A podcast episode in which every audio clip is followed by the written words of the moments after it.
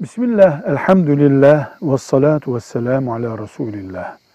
Bir insan erkek olarak yaratıldı veya kadın olarak yaratıldı da.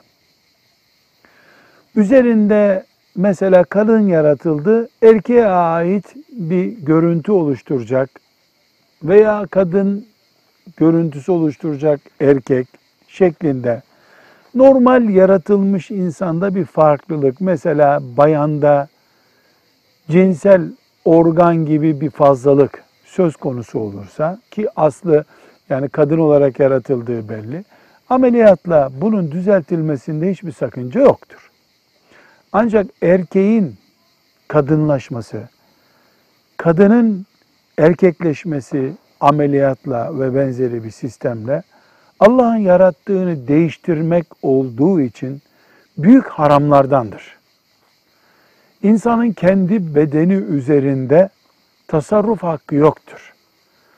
Bu beden benimdir. Ben şu şekle getirebilirim diyemez insan.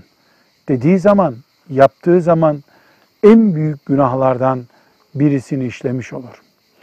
Mesela bir kadın erkekleşecek olsa ameliyatla bu ameliyattan dolayı onu dinen erkek kabul etmeyiz biz. Hala bizim gözümüzde kadındır.